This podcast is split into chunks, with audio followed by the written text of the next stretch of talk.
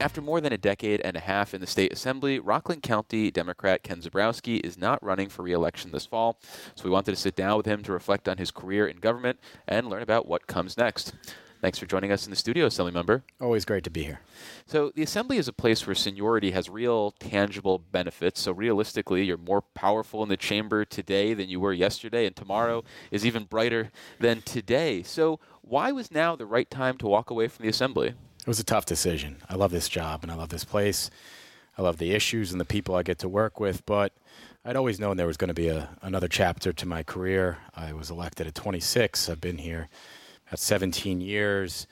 And I just told myself when my gut told me as I geared up for another term, another election cycle, that when my gut told me maybe it was time to move on, that I would listen to it. And um, for whatever reason, last year, maybe some family stuff, right? A lot of folks think I have three little kids, five, four, and almost two. Think it's the Albany travel, and you know that's logistically difficult for my wife and I. But you know, whatever I do next, I'm sure I'll be traveling and you know I'll be working at it 120 percent. But the election cycles get to be a lot every other year. It's nonstop stress, nonstop. It's a whole you know second full time job. So if I had to think about maybe a moment, it was maybe when I was signing my kids up for t-ball, and they asked if there would be volunteers on you know Saturdays and Sundays, and I had to think to myself, can I volunteer? I probably can't. I'll have so many things during this election cycle, and it's probably that more than anything else. Well, you've described this job as kind of all encompassing, but serving in the state legislature can take a lot of different forms depending on how a lawmaker wants to approach their job. So, was there any thoughts about maybe slowing down in the position or taking on less in order to make it more palatable for your personal life so that you could be the, the coach of a championship winning softball team? Not for me. I, I only know how to do this job the way I've done it. And I think to slow down and people suggested that to me. Well, you should be okay in an election cycle. Just you know, take it easier. That would add stress to myself. Oftentimes, if it's a Saturday or Sunday during election season or else, and if I skip something because I'm doing something with my kids or my family, I, I actually have like a level of stress about that. Mm-hmm. You know, I, have been doing this for so long that I want to do it the same way. And, you know, I'll be sitting there doing something with my family and stressing that ah maybe I could have spent a half hour there, 45 minutes there, you find yourself not as present with your family and so, you know, it's it was just it was just time. And like I said, I, I was not going to run every other year and do this my entire career. I'm 43 years old now. So the time to probably move into a new chapter is now instead of, you know, three, four, five terms from now you got elected, as you mentioned, in your mid 20s. At the time, did you envision that you would stay the rest of your life in potentially elected office, that maybe the assembly would be a launching pad for Congress? I don't know what I thought at the time. Honestly, I, I don't think I would have envisioned that I would still be here. Probably at the time thought maybe a few terms. I don't know. You know, I've thought about other times. I, I did run once during my time here for something else and, and was unsuccessful in, in a primary for district attorney. I've only thought about Congress for maybe like half a second here and there, and, and, and the way the seat has been too, it's like it was three assembly members and I mean uh, Congress members in Rockland. Then there was one. There was Nita Lowey, and then once I, you know, got married and started to have a family, that job is even worse with little kids. at least it seems to me. So that was never really in the cards. And rewinding back to that initial decision to run for assembly, for run for a seat that your father held before his untimely passing, was that a difficult decision to run to succeed him? Yes, it was. I think people assumed I was going to run, but I was very much up in the air at the time. I had gone through my father's illness, which was um, only about a year long, but it was a very obviously emotional uh, time. Um, I had been practicing law with him at the time. I was very close to my father, um, and I was just tired. I was also starting a legal career at the time, and I knew I was coming to a fork in the road. And if I took the assembly, I'd be able to maybe practice some law, but in a much less capacity than I intended to. I eventually jumped into the race. It was a tough decision. You know, I think I made the right decision. You never know what would happen otherwise, but um, I was not all in at the time. Well, speaking of practicing law and the assembly, there's new rules that are put in place about limiting what you can earn outside of the assembly. So, did that enter into your equation at all? Is this current decision making? Because you live in a very expensive part of the state. Yeah, not really. Um, my law practice has gotten less and less over the years that I've been here, and I earn far less than the limits. So it wasn't really an issue for me the new the new rules personally. I do keep a small active law practice in Rockland County. I basically represent a condominium complex that I represented, you know, since I've been here for a couple decades. But that's about it. I used to do some probate work and some estate work and things, but it's not really conducive to being able to practice law. And practicing law part time is difficult. As you've tackled the challenges of being an assembly member for nearly 20 years, how, if at all, do you think about your father and his approach to this job? It's interesting. My father's political career was far more in county government and local government than was in the assembly. He only served a little under two terms mm-hmm. in the state legislature. So I certainly learned a lot from my father, but our approaches are probably different. He he could be he could be a very warm but very um, pugnacious person at the same time.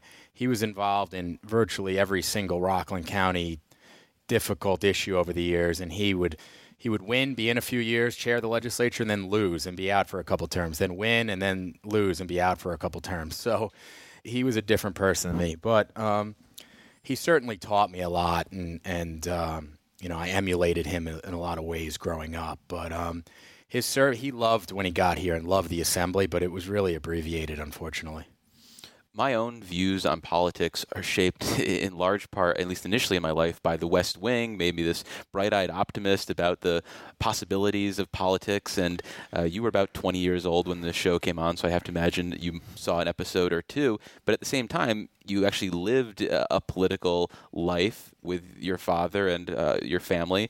So when you approached this job as a 26, 27 year old assembly member, did you come in as a bright eyed optimist about the chance to make change and do good for your community, or, or, were you a little more cynical and realistic about the chamber you were entering?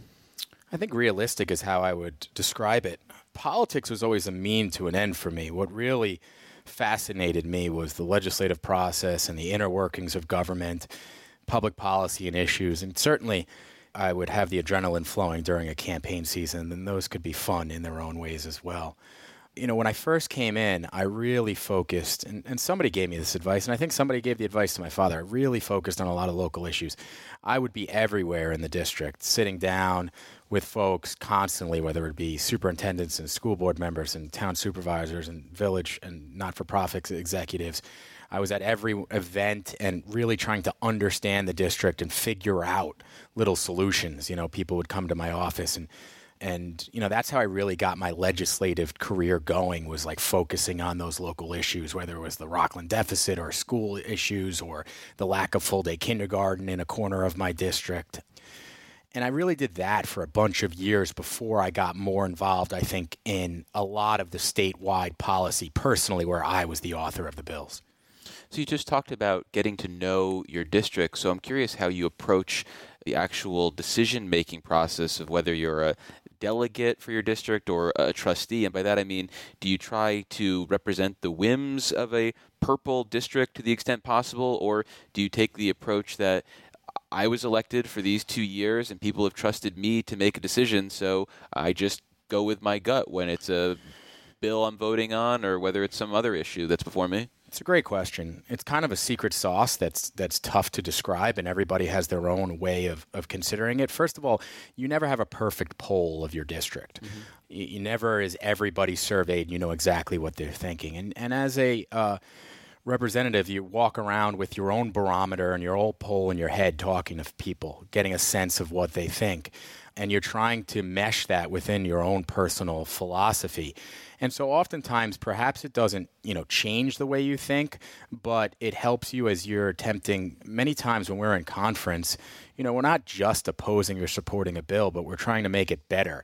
And so maybe within that construct you're trying to, you know, mold a piece of legislation to to more fit what is acceptable within your constituency and how that interacts with your own philosophy is, a difficult thing that it, to describe. I don't think there's many people that say I'm going to support something that I personally oppose because my district supports it.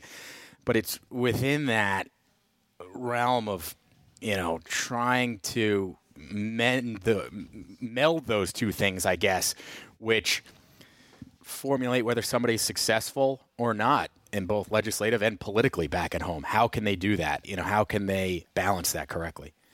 Well, you are clearly politically savvy. So, have you ever gotten political blowback for something that you've done here at the Capitol? Sure. Like what comes to mind? the teacher evaluation 2014 2015 what a nightmare that was you know and what's difficult sometimes i think in this job is to um, bring people through the negotiation right um, you got a governor, you got a senate, and you got an assembly, and oftentimes, whether it's a bill or in the budget, you have to come to a compromise. Um, and and you know, if a governor is supporting something, which in, in that case it was, and you know you're trying to come to a conclusion, you can fight something for for a while, but sometimes you have to come to a compromise. That's like everybody wants people to compromise, but you know when it actually happens, it seems messy and it seems like you know people don't support it. So, you know, we had felt that we had taken that bill and made it much more acceptable. And I think actually as history has played out, you didn't get a whole bunch of teachers that were thrown out for uh, because of the standards we set up. But you know, I've always been a, an ally of public education and know a lot of teachers. And I felt like I spent hours on the phone trying to explain to people what happened, why it happened, how I think it would play out in the real world. And unfortunately, some folks felt like it was like a betrayal, you know, and I had to earn back that trust and work through the system with that. And after a quick break, we'll continue our conversation with Assemblymember Ken Zebrowski, a Rockland County Democrat who has decided that he will not seek re election this fall after serving more than a decade and a half in the Assembly.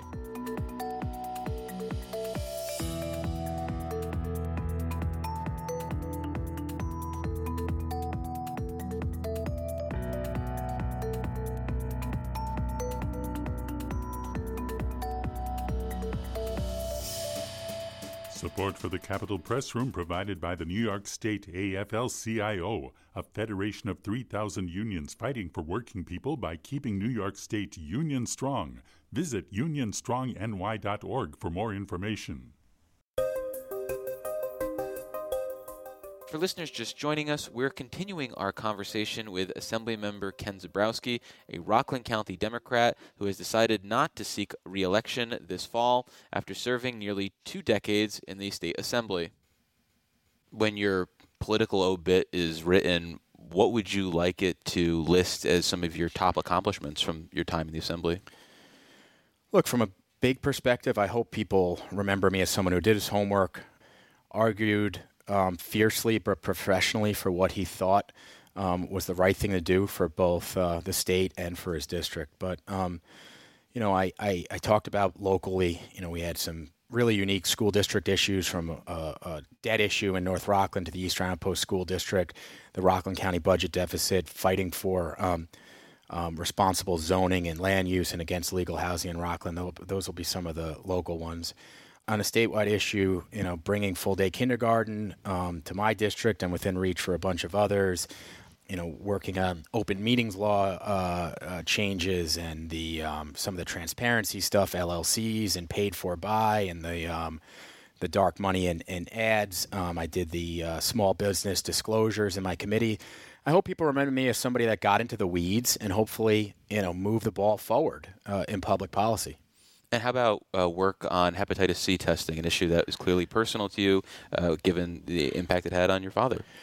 Yeah, you know, that was probably one of my early statewide accomplishments. You know, he died of hepatitis C, and at the time it was really affecting baby boomers because they didn't test blood before the 1990s. So my dad contracted it probably when he had a uh, an operation with major blood transfusions in the 1970s and it's a disease that sits latent in people's systems. And there is a, actually a treatment and a cure now, but if you wait until you get symptoms, then it's oftentimes too late. So the bill I worked on was to get everybody who was a baby boomer be offered that test when they had their physical. You know, it was opposed by a lot of the medical society and folks, but we were able to pass that, and it spread around the country. But it was a great example because honestly, you know who I worked with that on? Dick Gottfried. He sat down with me. He had been here probably at the time 40 years, not the 50 years he ended with. But it's a really good example of how you know somebody like that. Sometimes you you know you scoff at how long people are here, but he broke through any staff confusion or opposition to the bill, sat down with me, understand it, hel- helped me craft it in, in, in, the way to get it passed, and helped me push that through. And um, I don't think it'd be exaggeration to say that some people have saved their lives because they got that test, didn't know they had it, got a treatment, and got a cure. And so it was one of my first accomplishments, and hopefully it's a legacy that I was able to do for my dad as well. Any regrets from your time in office or things that you wish you could do over? Hmm. I don't know. That's a good question. I'm sure when I leave here, there'll be things I wish I accomplished, bills I wish I got passed. But no, I've really enjoyed my time here, and I'm I'm honestly trying to not just focus on the past, do these last few months as if nothing has changed, and you know, work on these issues, work hard on the budget, get as much done as possible. Um, nothing off the top okay. of my head jumps. Well, you outlined how the hepatitis C screening bill became law, which is kind of the best case scenario and how I think we hope our government works, which is the, the best ideas winning out and people being swayed by good arguments. But we both know that the state legislature is a political beast where the best ideas don't always win out, and a simple majority isn't necessarily all you need to get a bill across the finish line. So, given that backdrop, how have you been successful in other areas in passing bills or influencing policy debates or even securing money for, for your community? A lot of my legislative agenda um, comes from real world problems and things I saw. A lot of it was not overly partisan. Mm-hmm. Um, if you look at a lot of my accomplishments, I think they have some bipartisan support across the aisle. You know, I, I did the work of talking to colleagues, talking to chairs, talking to, to staff, drafting it in a way that was realistic and not pie in the sky to begin with, and just sort of toiling away at it. And you know, I, over the years, I built up a, a, a large list of legislation. Some things would pass right away, but some would take years. But when you you know develop 50, 60, or even 100 bills, you know you have 15 or 20 every year that are probably ripe for passage.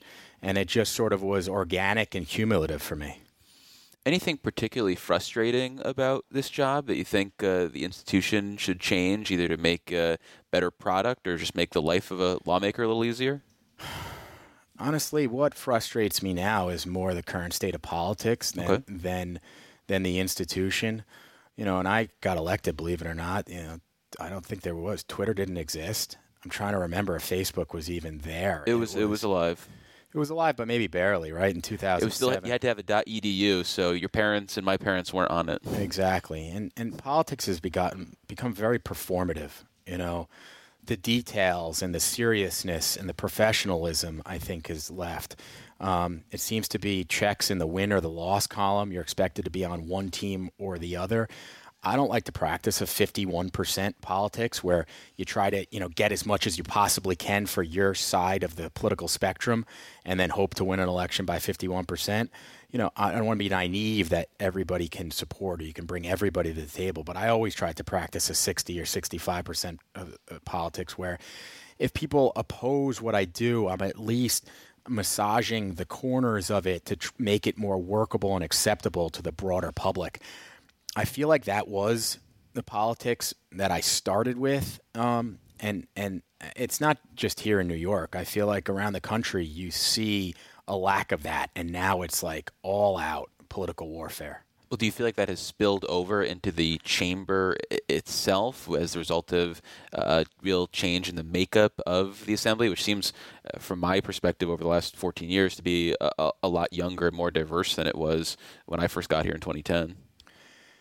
I think all my colleagues are, are trying the best they can and are fighting for things they believe in. I, I, I certainly do wish there was more of a, a getting to the table and, you know, the old adage of, you know, walking a mile or two in somebody else's shoes. I wish there was, you know, more of that and less of um, sort of the political political buzzword fights. Um, that seem to be that, or you know, looking through things only in one prism, like I said, of you know wherever you know one side or the other a political spectrum is supposed to be right now. And I, I wish you know I, I think the legislature should be a filter for the advocacy networks. God bless them. They they all push us to do good work, but we represent everybody, and you know we should be a filter through from their advocacy to make sure that the policies we pass best represent a broad cross section of New York. Do you think, though, that the influence that advocacy groups have had, particularly in Democratic primaries, has resulted in, say, a democratization of the assembly chamber more so than 15 years ago because you have these members who aren't necessarily beholden to the Democratic establishment? You can have a, a balance, and, and um, you know, you could certainly see a, a situation where things are too top down, and I'm not advocating for that, but advocacy groups generally focus on one thing or one area, mm-hmm. and that's not how public policy works. Um, everything sort of uh, uh, you know affects people and is and is tied into each other. So I'm not I'm not saying advocacy groups are bad, but it, it, they serve a very vital function. But I think so does the legislature, and so does a recognition that when you get into this office, you are not just fighting a political battle, you are representing the state as a whole. And, you know, we should be putting forth public policies that are well vetted um, to move everyone forward. Sometimes that's not possible. I, I get that. And we do need to push, and that's what advocacy groups do. But I do think the legislature needs to be a bit of a filter for those ideas because advocacy groups are in one area, right? when when I go home, I always say one of my great adages is don't get caught up in the in the in the hurricane of Albany politics. Remember what you're going to have to answer when you're on a street fair back in July or August. And that is somebody who is not tied up in one issue or one thing, right? It's just somebody who's at home, knows a little bit, they have some political leanings, but they're going to want to know how it affects them, how it affects the state in a in a common sense way. And you got to be able to answer that question. Well, before I let you go, I just have a couple questions about your last name. For starters, you are currently one of three assembly members whose last name begins with a Z. Is that unusual for your time in the assembly? Yes, I was always um, the last in the alphabet, and I told Stefani Zinerman that she took my rightful place, and now I have to move on to other things, just like Tommy Ziegler did in elementary school. And what about lawn signs? Has it been difficult to actually ram that in? Do you order special wide lawn signs? How do you make that work? Yes, I, I if you look at my lawn signs compared to others, I, I order a larger size. Seriously. no, I, I, believe you. Uh, and finally, uh, someone like Jeff Aubry, assembly member who runs the dais, is probably very familiar with calling on assembly member Zebrowski to speak. But have there ever been assembly members up on the dais who have just completely butchered your last name? Yeah, for some reason, people put an M in my name, and I've always wanted to ask a linguist why they would do that. It's Zebrowski. It's pretty phonetically correct. It's certainly a, a, Polish ethnic last name, but they put a Zimbrowski in it, and I don't know why people do that, and they've done that for my entire career. Well, we've been speaking with Assemblymember Ken Zebrowski. He is not running for office again, so you only have a limited amount of time to call him Zimbrowski. Assemblymember, thank you so much for making the time. I really appreciate it. And thanks for having me on all these years. Support for the Capitol Press Room is provided by New York State United Teachers, a statewide union of nearly 700,000 professionals in education and healthcare.